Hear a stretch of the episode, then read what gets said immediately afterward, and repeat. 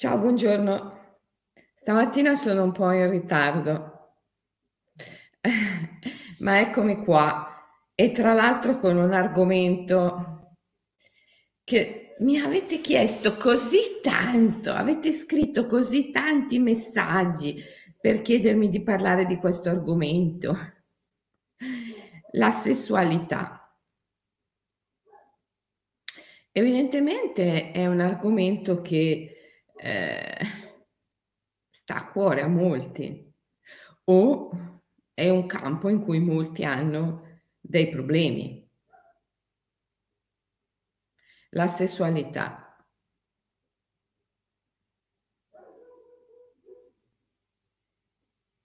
Buongiorno a tutti.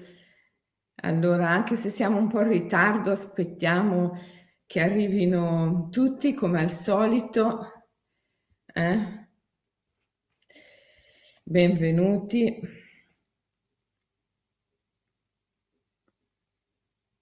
Benvenuti. È cambiato l'orario. È cambiato nella notte tra sabato e domenica, vero? E adesso me ne accorgo perché alla mattina quando faccio la diretta è già chiaro, mentre prima era completamente buio durante la diretta. Adesso invece è già chiaro quando faccio la diretta. Allora, il tema della sessualità è un tema importantissimo, estremamente delicato, è l'ambito dove si eh, generano, manifestano tante paure e quindi affrontare questo tema è eh, davvero importante per la crescita eh, spirituale, la crescita interiore di ciascuno di noi. La sessualità esprime sempre un bisogno di possedere ciò che ritieni di non avere. Quindi in questo mondo più che mai, oggi che siamo nell'individualismo, siamo nel nella sessualità vissuta come bisogno di possesso. È ovvio il perché. L'individualismo è qualcosa che chiude gli individui nella sensazione di essere distinti e separati dagli altri.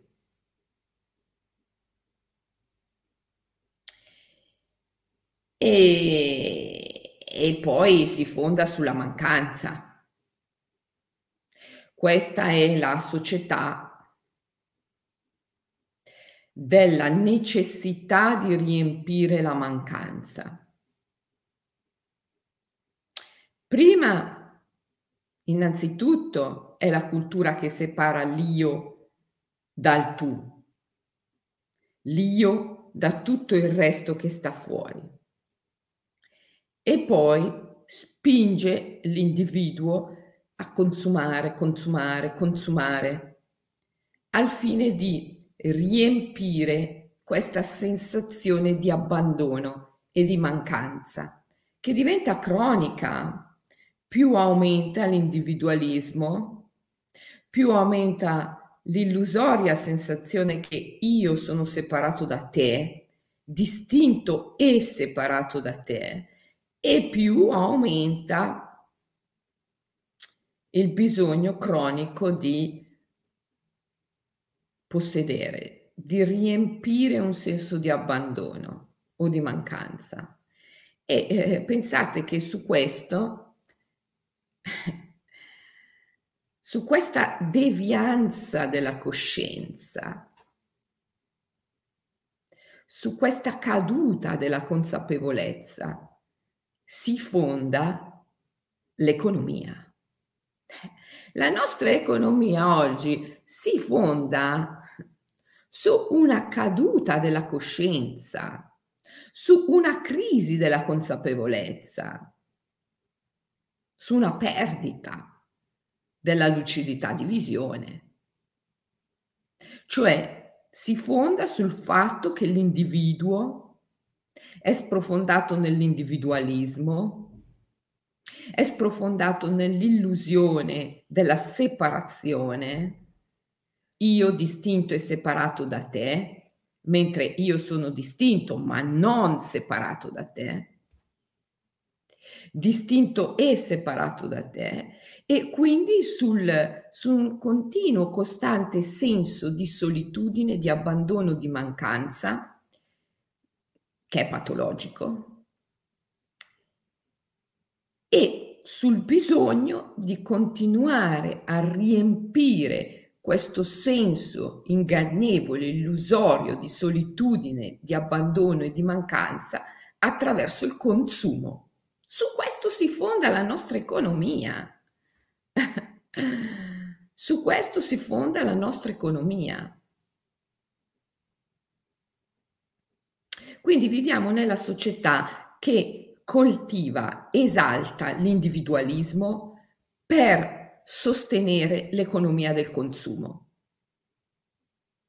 L'individualismo ti porta continuamente, costantemente a proiettare al di fuori di te ciò che è in te, in modo tale che poi tu crei l'illusorio bisogno di arrivare, di prendere, di afferrare ciò che è già dentro di te.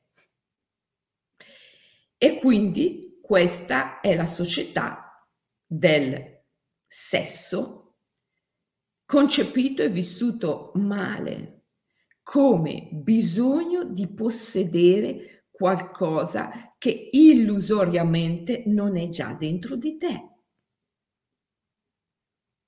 E quindi, eh, quindi mm, diventano campagne di guerra eh, le storie del, di innamoramento. Si va veramente in guerra armati per conquistare l'altro, armati magari di eh, carte di credito, ehm, eh, di titoli di studio, eh, di belle macchine o case, ehm, per conquistare l'altro, perché si vuole possedere qualcosa che ingannevolmente si ritiene di non possedere.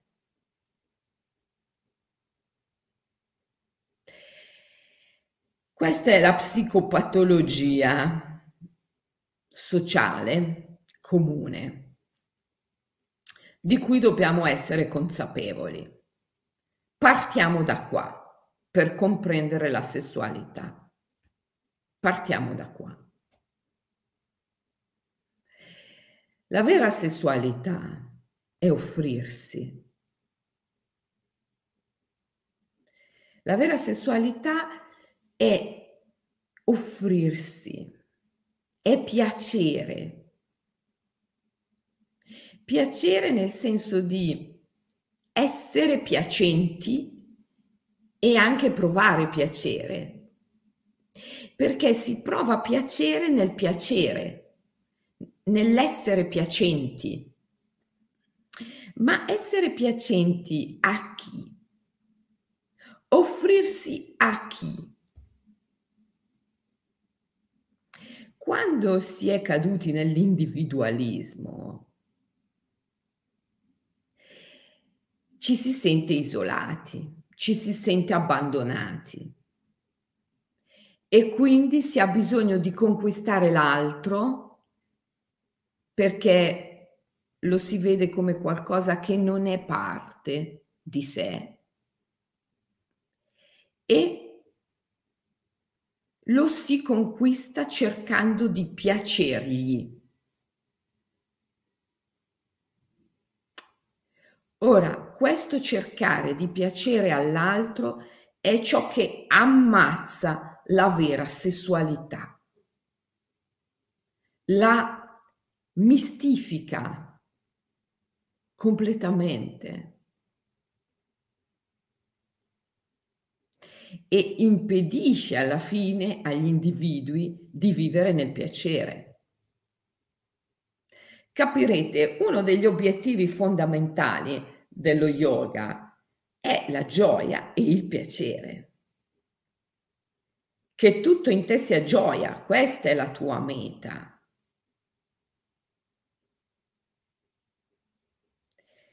L'obiettivo è il piacere immoto nello yoga sciamanico, cioè il piacere che non fugge mai via, non viene mai perso, perché non dipende da nessun oggetto esterno.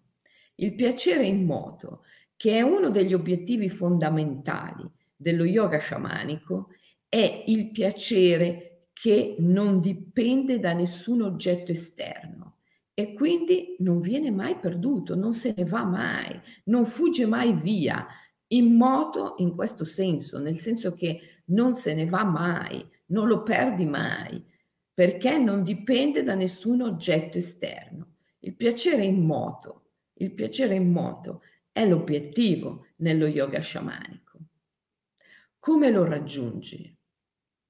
Lo raggiungi liberandoti dall'illusione dell'individualismo, recuperando uno stato di coscienza non duale, in cui io sono distinto, ma non separato da te e dal tutto. E quindi piacere è innanzitutto piacermi, non piacere all'altro, ma piacere al mio sé alla mia anima che è anche anima mundi, perché l'anima dell'uomo è in una connessione inscindibile con l'anima del mondo. Quindi piacere non è piacerti, cioè piacere ad un tu, ad un individuo. Piacere è piacere. Lo yogin, lo sciamano, danza con Dio, che è il suo amante mistico. E piacere a Dio vuol dire piacere a qualsiasi cosa, piacere eh, a, a, al lupo, al vento, alla pioggia. Lo yogin e sciamano danza nudo nella pioggia, per piacere alla pioggia e per piacere al proprio sé, al sé.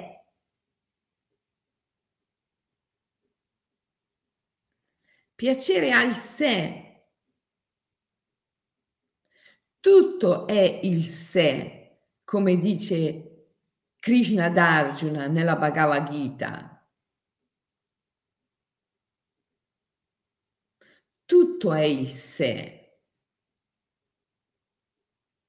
Quindi la sessualità, quella vera, è piacere al sé.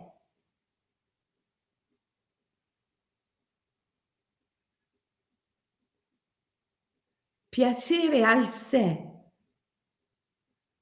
Allora, c'è una pratica di yoga sciamanico bellissima che tu puoi fare. Io l'ho descritta nel libro Anima gemella, ne parlo anche nell'ultimo libro Yoga sciamanico, ma in un diverso, completamente diverso modo. E varrebbe la pena di affrontarle entrambi. Questa pratica consiste nello spogliarsi e nel danzare nudi. Danzare nudi e chiedersi a chi devo piacere danzando nudo? Devo piacere a un altro individuo? Ma capisci che questo piacere all'altro individuo è qualcosa, è un concetto assolutamente manipolatorio. perché l'altro non esiste. È un principio sociale, è il principio del condizionamento. L'altro è l'istituzione, l'altro è il potere costituito, l'altro è, è il sistema, è l'economia, è la multinazionale è chi ha il potere di disegnarti l'immagine dell'altro attraverso la propaganda, attraverso l'ingegneria del consenso. Chi ha il denaro oggi ti disegna l'immagine dell'altro. E allora piacere all'altro significa alla fine piacere alle multinazionali, piacere al sistema. E per piacere alle multinazionali e per piacere al sistema, cosa devi fare? Essere un consumatore, consumare, consumare, consumare, consumare. Tu devi piacere al sé, che è il tutto ed è il nulla, ed è ciò che tu sei profondamente. Quindi nello yoga sciamanico esiste questa danza che ricorda anche un po' eh, il, sufismo, le danze dei sufi, dei dervisci nel, nell'Islam esoterico. È la danza con Dio, è la danza che va fatta preferibilmente nudi e si danza nudi, si danza nudi preferibilmente in natura. Fino a che ci si libera del bisogno di apparire all'altro. Ogni necessità, ogni bisogno di apparire all'altro in questa danza piano piano viene dissolto. E piano piano, danzando, nasce dalle profondità la gioia di piacersi, di piacere al sé, che è te, ed è tutto. È l'anima ed è l'anima del mondo. E quando questo è raggiunto, ah, è una gioia immensa. Nella danza si sprigiona un'euforia, un'euforia, un, una gioia immensa che è estasi. L'estasi è lo stato ampliato di coscienza nel quale, posso dirlo, fai l'amore con Dio. Cioè sei ispirato, ispirato, ispirato. Le idee, che non sono un segreto del tuo cervello, non sono un prodotto del tuo io, ma sono eidola, immagini, simulacro di dei, dei, le idee che sono dei, che sono il divino, dall'iperuranio vengono a te e ti ispirano. Ecco cos'è fare l'amore con il divino, essere nella piena gioia, nell'estasi, nello stato ampliato di coscienza, senza paura ed essere ispirati, ispirati, ispirati. Perché si è superato il bisogno di piacere all'altro si è superato persino il concetto di altro come distinto e separato dall'io. E quindi si è dissolta la paura, la paura di non piacere. L'economia si fonda, l'economia attuale si fonda sulla paura. Se tu non compri, se tu non consumi, se tu non corrispondi a un certo standard, se tu non raggiungi una certa performance, allora devi vivere nella pia- paura, nella paura del non piacere all'altro, perché l'altro, che è un principio illusorio, ingannevole, disegnato dal sistema, disegnato da chi ha i soldi per esercitare un'ipnosi di massa attraverso la propaganda, l'altro che è disegnato dal sistema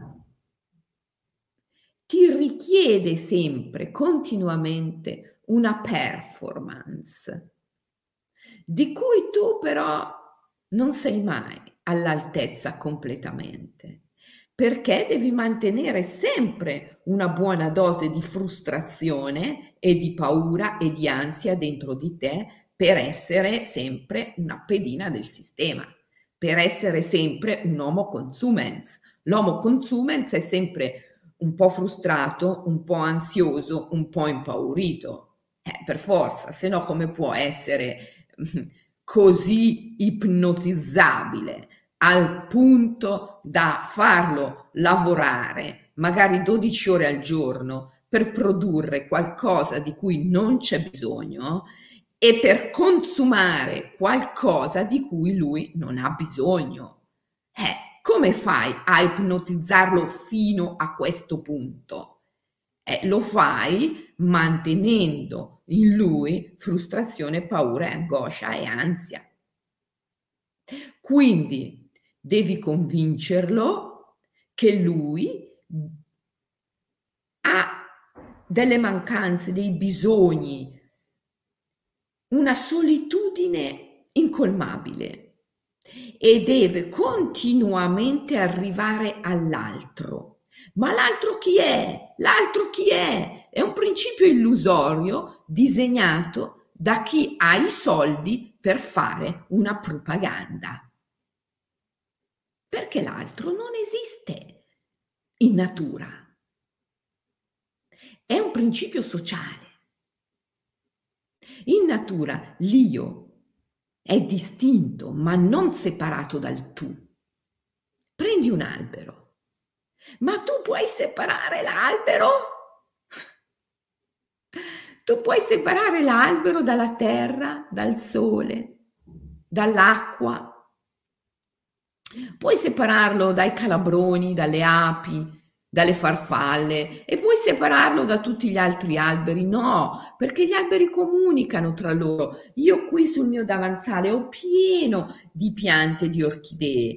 Quando una incomincia a fiorire, tutte incominciano a fiorire. Quando una incomincia a sfiorire, tutte incominciano a sfiorire perché comunicano tra loro. Sono unite, sono distinte, ma non separate. Ma anche il tuo stesso corpo. Come puoi separare il tuo corpo da ciò che c'è fuori? È impossibile, il corpo è vivo perché respira e quindi è continuamente in relazione. Il corpo è vivo perché respira, beve e mangia, cioè perché è in relazione continua e costante, non puoi separarlo. Non puoi separare l'anima dall'anima del mondo, come diceva Platone, che è stato il primo a parlarci di anima del mondo. L'anima individuale era per Platone qualcosa di assolutamente inscindibile dall'anima del mondo. Allora capisci che il tu, distinto e separato dall'io, è un principio ingannevole. E questo, questo miraggio, questo inganno, questo miraggio è disegnato, è manovrato, è manipolato, è forgiato da chi ha i soldi per forgiarlo attraverso la propaganda, attraverso la propaganda. E tu cosa fai?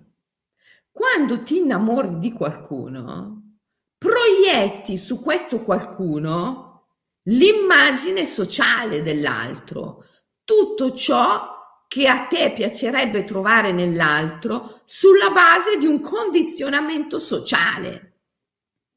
Quindi tu nell'altro proietti ciò che ti è stato inculcato debba essere desiderabile. Cioè tu ti innamori di un'immagine che è un'immagine sociale, data dall'ingegneria del consenso. E sei disposto a consumare, consumare, consumare per piacere all'altro. Vai alla conquista dell'altro con armi, come se andassi in guerra. E queste armi sono armi fondate sul consumo, per piacere all'altro. Poi ovviamente prima o poi l'altro ti delude sempre, quando si mostra per ciò che veramente è, quando cade l'immagine sociale che tu hai proiettato, che tu hai proiettato sull'altro. Era un'immagine condizionata dall'ingegneria della propaganda. in verità tu non stavi inseguendo l'amore, tu non stavi inseguendo davvero qualcuno da amare, tu stavi inseguendo un modello sociale che è un po' come la carota, sai che ehm, i nostri eh, bisnonni mettevano davanti all'asino eh, perché trainasse il carro. E così con la carota davanti l'asino camminava, camminava, camminava nel tentativo di prendere, di afferrare la carota, ma la carota non l'afferrava mai. E intanto però camminava e tirava il carro. E l'ingegneria del consenso funziona allo stesso modo, è la carota. Fa sì che tu proietti nell'altro un'immagine sociale. Quando tu ti innamori, ti innamori di questa immagine sociale, di questa proiezione, tu cerchi di vedere nell'altro, ti illudi di vedere nell'altro tutto ciò che stai cercando. Ma sto, ciò che stai cercando è un'immagine indotta.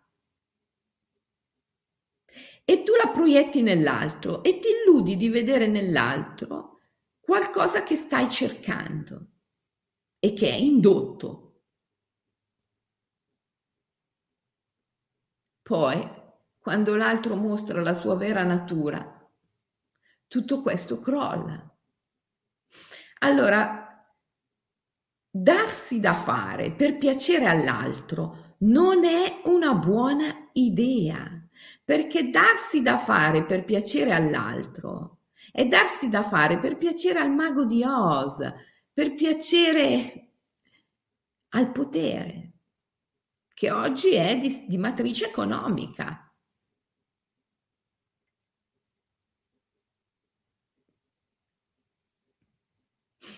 Allora,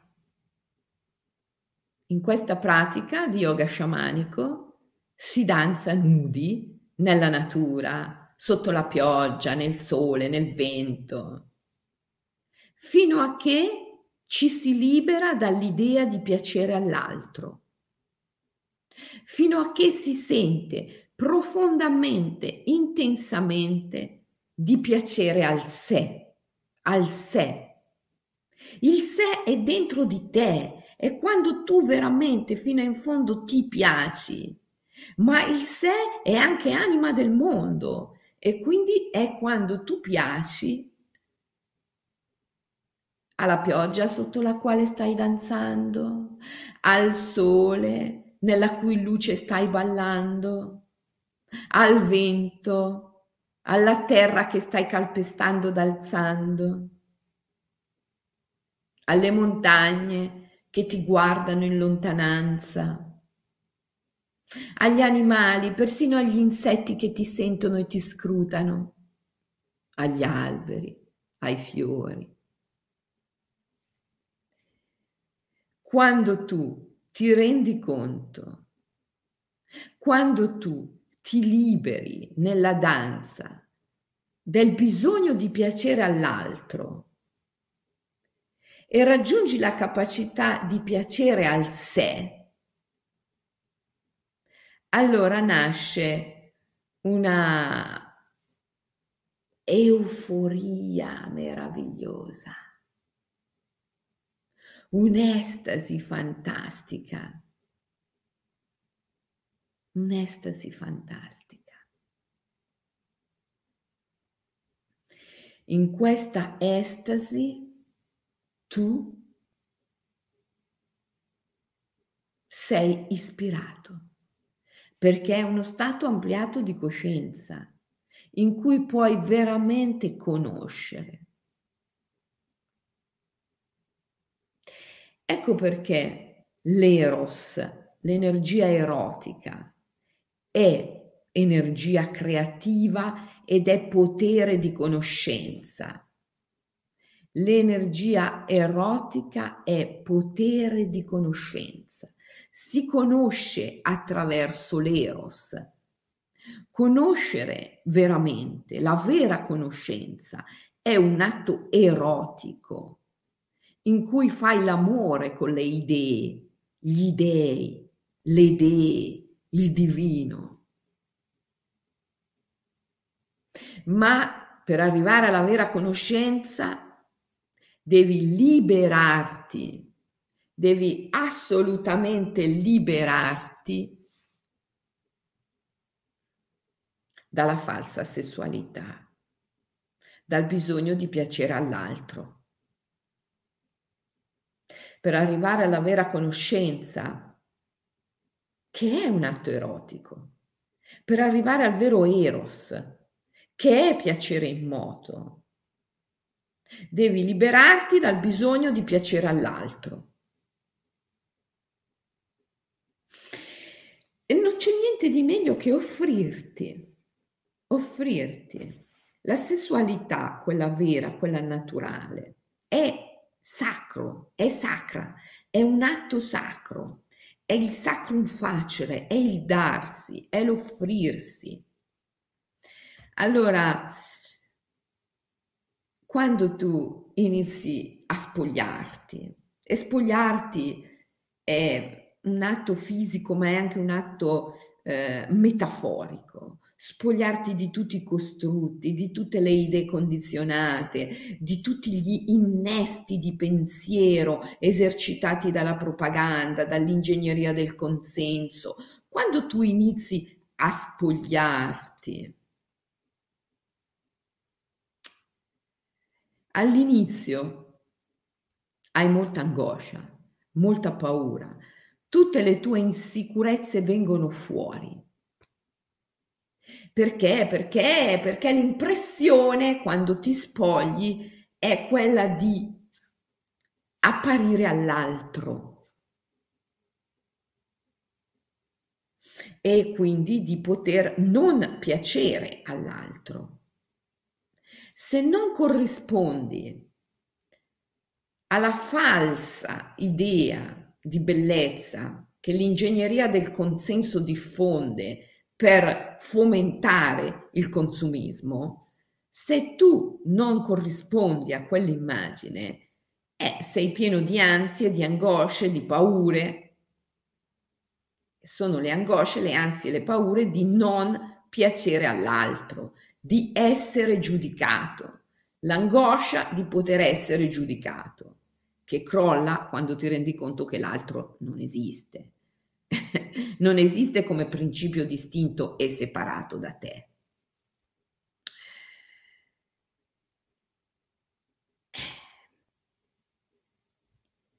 Ok, la pratica consiste nell'entrare in tutte queste angosce, entrare in tutte queste ansie, viverle profondamente, intensamente,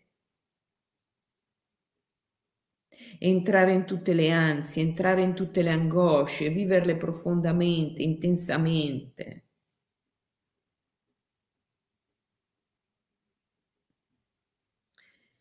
Passare dentro il tunnel per uscire dall'altra parte. Quando vai dentro profondamente, intensamente, nelle ansie, nelle angosce, nelle paure, di essere giudicato, essere giudicato, nel fondo, nelle profondità di queste ansie, angosce, paure di essere giudicato, l'io non riesce più a stare, non regge più. E si dissolve, si dissolve, si dissolve completamente il tuo io. Allora si dissolve l'altro, perché l'altro è tenuto in piedi dall'individualismo. Se tu vivi rinchiuso nel senso dell'io, è chiaro che poi vedi l'altro come distinto e separato da te. Allora, nella danza yogica, sciamanica, prima ti spogli, e questo è metaforico anche, oltre che essere fisico, ti liberi, ti separi dall'ipnosi di massa. Poi fai il viaggio octonio, il viaggio sotterraneo, il viaggio nell'underworld. cioè passi attraverso tutte le ansie, le paure, le angosce di non piacere all'altro, finché in questa angoscia il tuo stesso io si dissolve. E poi piano piano dall'underworld, dal mondo infero, rinasci nella gioia. La gioia intensa, profonda, di piacere al sé, cioè a qualcosa che è in te, sei tu, la tua anima e nello stesso tempo è il tutto, perché è l'anima del mondo.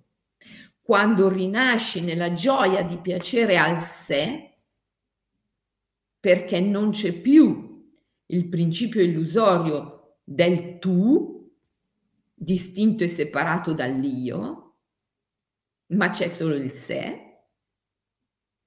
Quando rinasci nella gioia di piacere al sé, allora sei nell'estasi. Sei in uno stato ampliato di coscienza nel quale puoi fare l'amore con, con Dio, come si dice. Cioè, puoi essere ispirato, unirti alle grandi idee che sono dei, dei, che sono tutti gli aspetti del divino. Unirti al divino attraverso l'energia erotica, che è pura energia creativa, creativa. E allora puoi creare, puoi creare nella tua danza liberamente il tuo futuro. Insomma, sei un uomo libero, libero.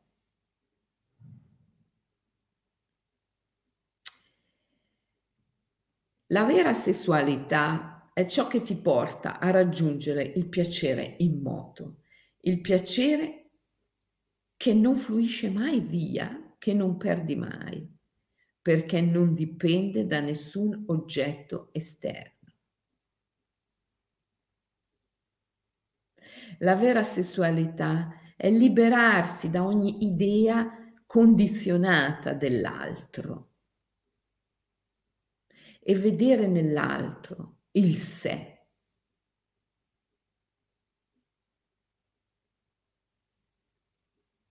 La vera sessualità è amarsi, nel senso di amare il sé, amare il proprio corpo e amare qualsiasi albero, fiore, ehm, goccia di pioggia o soffio di vento si possa incontrare nella danza come manifestazione del sé questa è la vera sessualità, un atto creativo. Gli individui vivono prigionieri della genitalità, che è solo un promemoria della vera sessualità. Certo, nella genitalità procreano figli e questo è bellissimo, ma non vedono che c'è molto di più. Procreare figli nella genitalità allude a una possibilità ancora più grande, che è quella di procreare un mondo, procreare un universo, procreare l'intero nostro destino attraverso la vera sessualità. La capacità di fare l'amore con il divino, con gli dei, le dee, con le idee.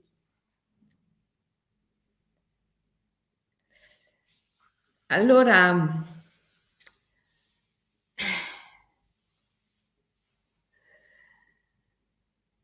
allora considera che nella sessualità tu offri ciò che hai di più prezioso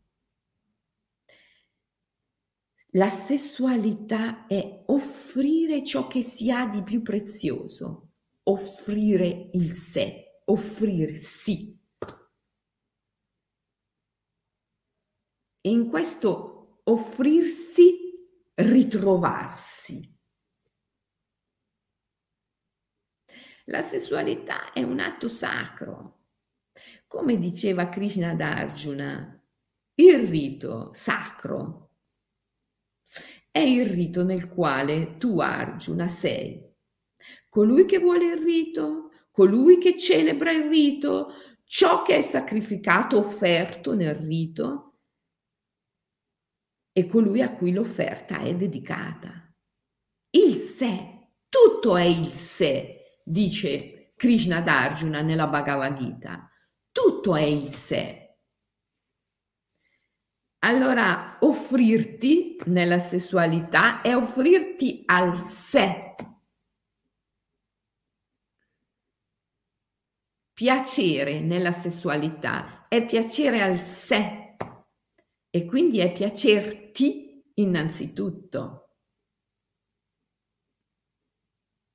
E poi piacere all'anima del mondo che non è l'altro, perché l'altro è un'immagine condizionata. Per piacere all'altro devi corrispondere a determinati parametri e questi sono tutti parametri socialmente indotti che tu puoi raggiungere solo consumando.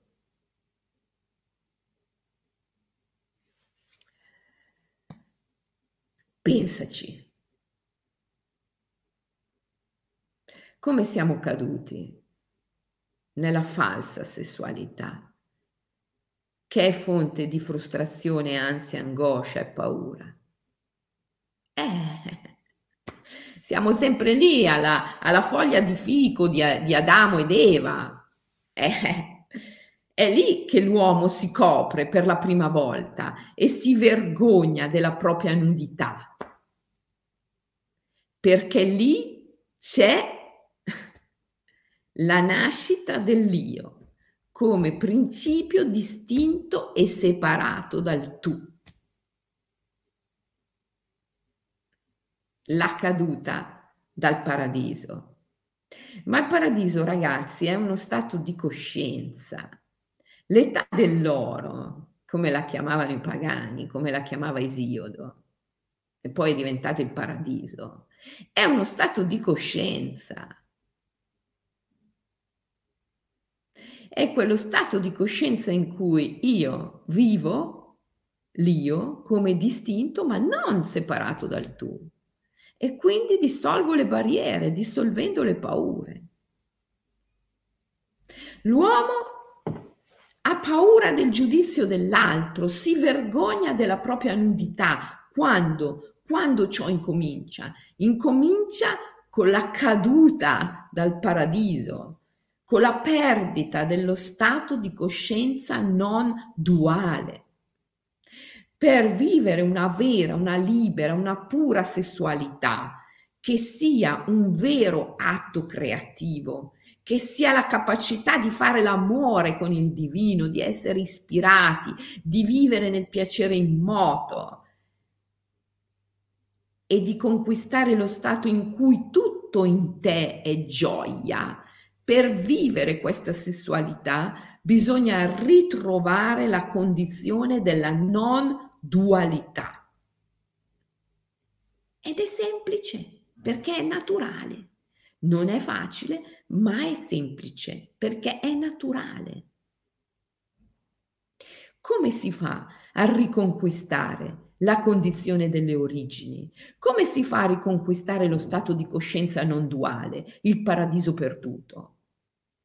Con il rito, il rituale, il rituale.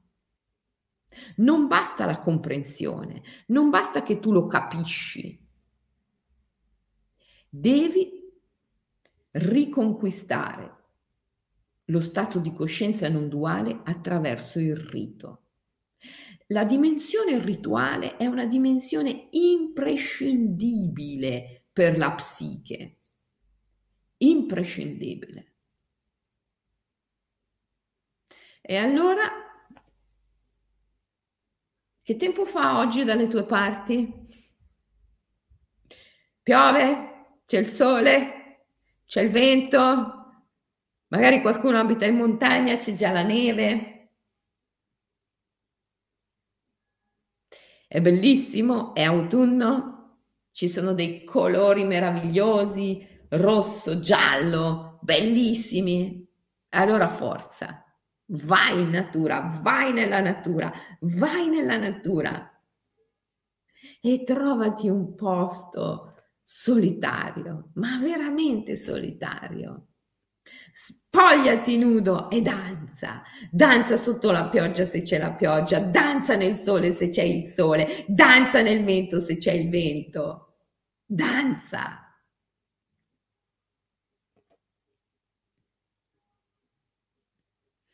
Pensa a te che siamo arrivati in una società in cui danzare nudi è contro la pubblica decenza.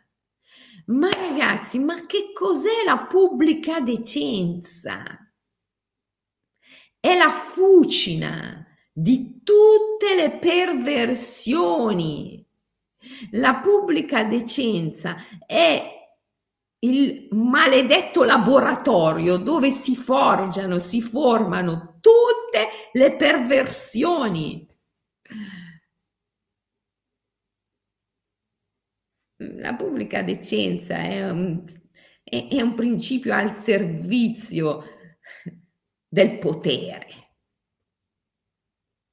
Ve lo ricordate Penteo, l'uomo del potere, il re di Tebe, quello che vuole il controllo e il potere su tutto e su tutti. Eh, lui non può avere il potere sulle menadi, le donne, perché le donne di Tebe sono libere, libere danzatrici del cielo. Quando sono chiamate da un'urgenza interiore, vanno sul citereo sui monti, nella foresta, si spogliano nude e danzano con Dio. Dioniso. E quando danzano nude con Dioniso hanno un potere enorme, enorme. Possono fare qualsiasi cosa, possono conoscere qualsiasi cosa, possono vedere qualsiasi cosa. E dunque Penteo non può avere il potere su queste donne. Perché sono infinitamente superiori a lui. Non può dominarle. Metaforicamente nel mito, perché il mito è tutto metaforico, il potere di queste donne è rappresentato dalla loro capacità di cacciare i leoni di montagna con le nude mani e di divorarli. Ovvio che questa scena per i greci era una scena di espressione del massimo potere, era metaforico, era metaforico, non voleva dire che le menadi veramente danzando nude sul citereo ehm, prendevano i leoni di montagna con le nude mani e li divoravano. Voleva dire che le menadi, danzando nude in mezzo alla natura, si rendevano capaci di fare qualsiasi cosa, acquisivano un potere, una forza, un potere, una forza incommensurabile. Ma come tali non erano più controllabili e governabili dal potere sociale, dal re. E allora Penteo un bel giorno dice, donne, voi tutte a casa in cucina a fare la calza. Io proibisco i rituali. E chi è questo Dio con cui voi danzate nude? Dioniso. Io non lo riconosco nemmeno come un Dio. Chi è Dio? Dio è quello che dico io, è quello che dico io, ve lo predico io, Dio, ve lo dico io chi è Dio. Non Dioniso, non Dioniso. Porca miseria, ragazzi. È l'inizio della fine.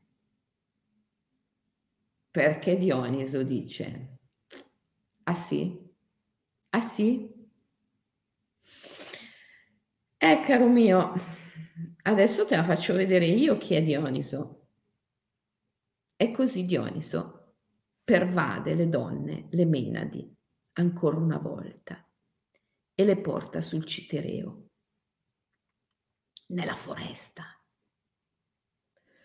Penteo, quando si accorge di questo, va su tutte le furie. Le donne l'hanno disobbedito e parte e dice io in prima persona, io vado a riportare a casa queste donne. Quando arriva sul monte, le donne, pervarse dall'estasi dionisiaca, non lo riconoscono e gli si scagliano contro. Sua madre, Agave, per prima, gli stacca la testa, la infila su un palo e poi tutte le donne tornano a Tebe sventolando questo palo e dicendo guardate che leone di montagna abbiamo catturato. Il vecchio re, il nonno, vede e dice ma come? Non ti rendi conto che è tuo figlio? A questo punto Dioniso esce dalle baccanti e inizia la grande tragedia dei tebani che non è solo la tragedia di alcuni individui, eh, della regina, del nonno, ma è la tragedia di tutto il popolo, di tutto il popolo tebano, perché i tebani, non avendo più un re, verranno fatti schiavi, saranno conquistati, sconfitti, verranno fatti schiavi. Insomma, è una tragedia immensa. E quando nel culmine di questa tragedia il vecchio re, che non aveva mai smesso di credere in Dioniso, si rivolge al Dio e gli dice, gli chiede perché, perché Dioniso, perché? Dioniso risponde, perché io sono Dioniso, non c'è un perché, non c'è un perché, io sono Dioniso. E questa bellissima tragedia greca finisce con la voce del coro che canta. Nulla accade di ciò che è atteso, ma un Dio trova le vie dell'inatteso.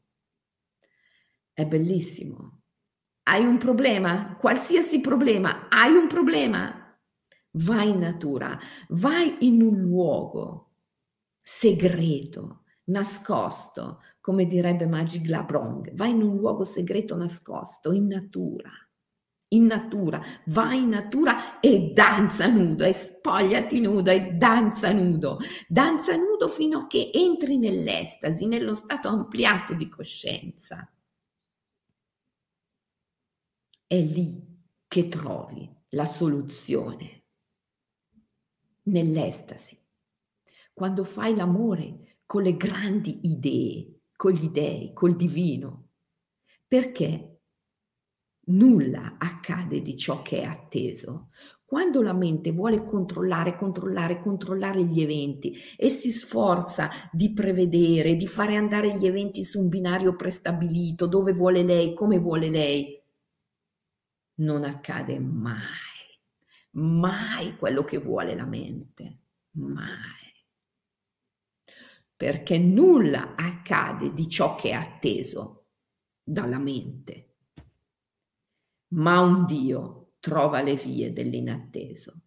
Quindi se hai un problema, fin tanto che ti sforzi di risolverlo attraverso il controllo mentale, non ci riuscirai, perché tutto quello che la tua mente può prevedere, calcolare, misurare, non accadrà.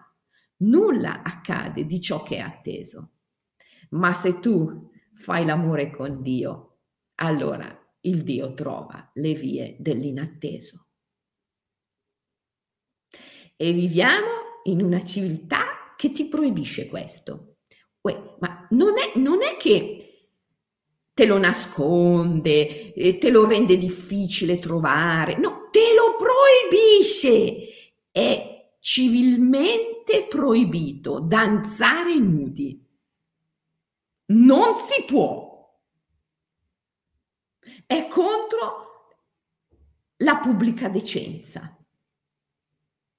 devi andare in un luogo molto nascosto e segreto, perché se per caso ti trovano, ti multano, ti arrestano se ti va bene, perché se non ti va bene ti fanno anche un TSO, un trattamento sanitario obbligatorio, perché è contro la legge, non si può. Questo è Penteo, questo è il re di Tebe, questo è Penteo che dice io Dioniso non lo riconosco nemmeno come un dio. E tutti a casa a lavorare per me, tutti a casa a fare lavori stupidi 12 ore al giorno per arricchire me e solo me. Questo è il potere oggi. Così vanno le cose oggi. E dove ti porta Penteo? Alla tragedia. Che poi purtroppo, è la tragedia di tutti. Questo finisce nella tragedia e purtroppo è la tragedia di tutti. Allora ci vuole una disobbedienza civile, ci vuole una sana, santa, sacra disobbedienza civile.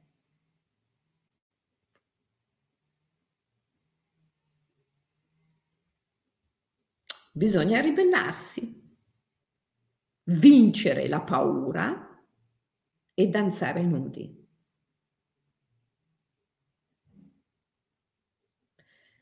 al fine di esprimere la vera sessualità, che è creatività.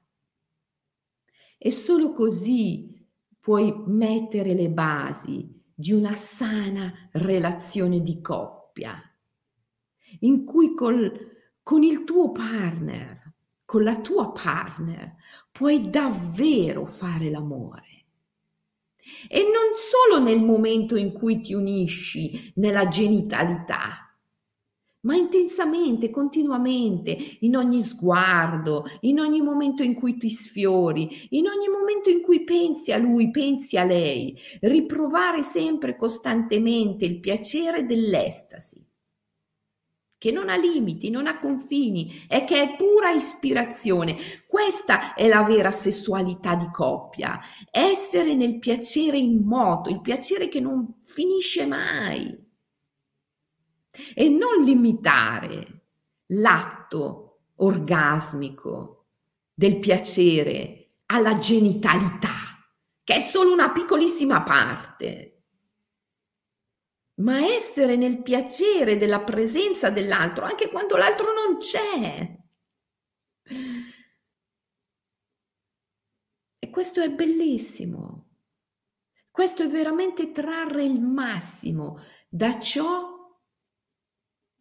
che la immagine della coppia, l'esperienza della coppia, l'esperienza dell'essere in coppia ti può dare, trarre il massimo dall'esperienza della coppia.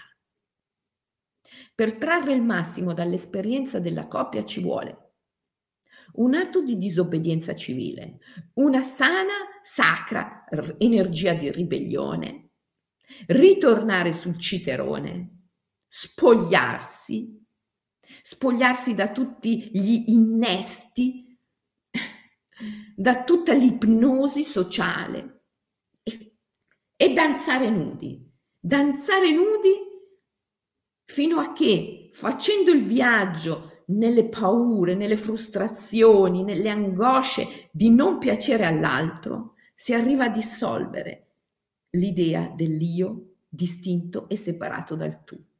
E in questa dissoluzione rinascere nel sé, nell'estasi, nella gioia, nel piacere immoto, nello stato di coscienza ampliato in cui si è ispirati e si ha la vera conoscenza.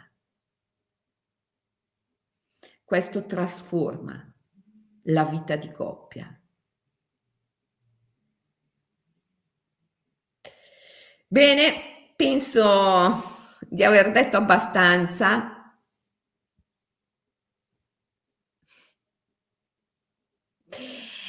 E ci ritroviamo domani per continuare la nostra rivoluzione della coscienza. Ok? Ciao ragazzi, buona giornata, divertitevi sempre e ci vediamo domani. Ciao!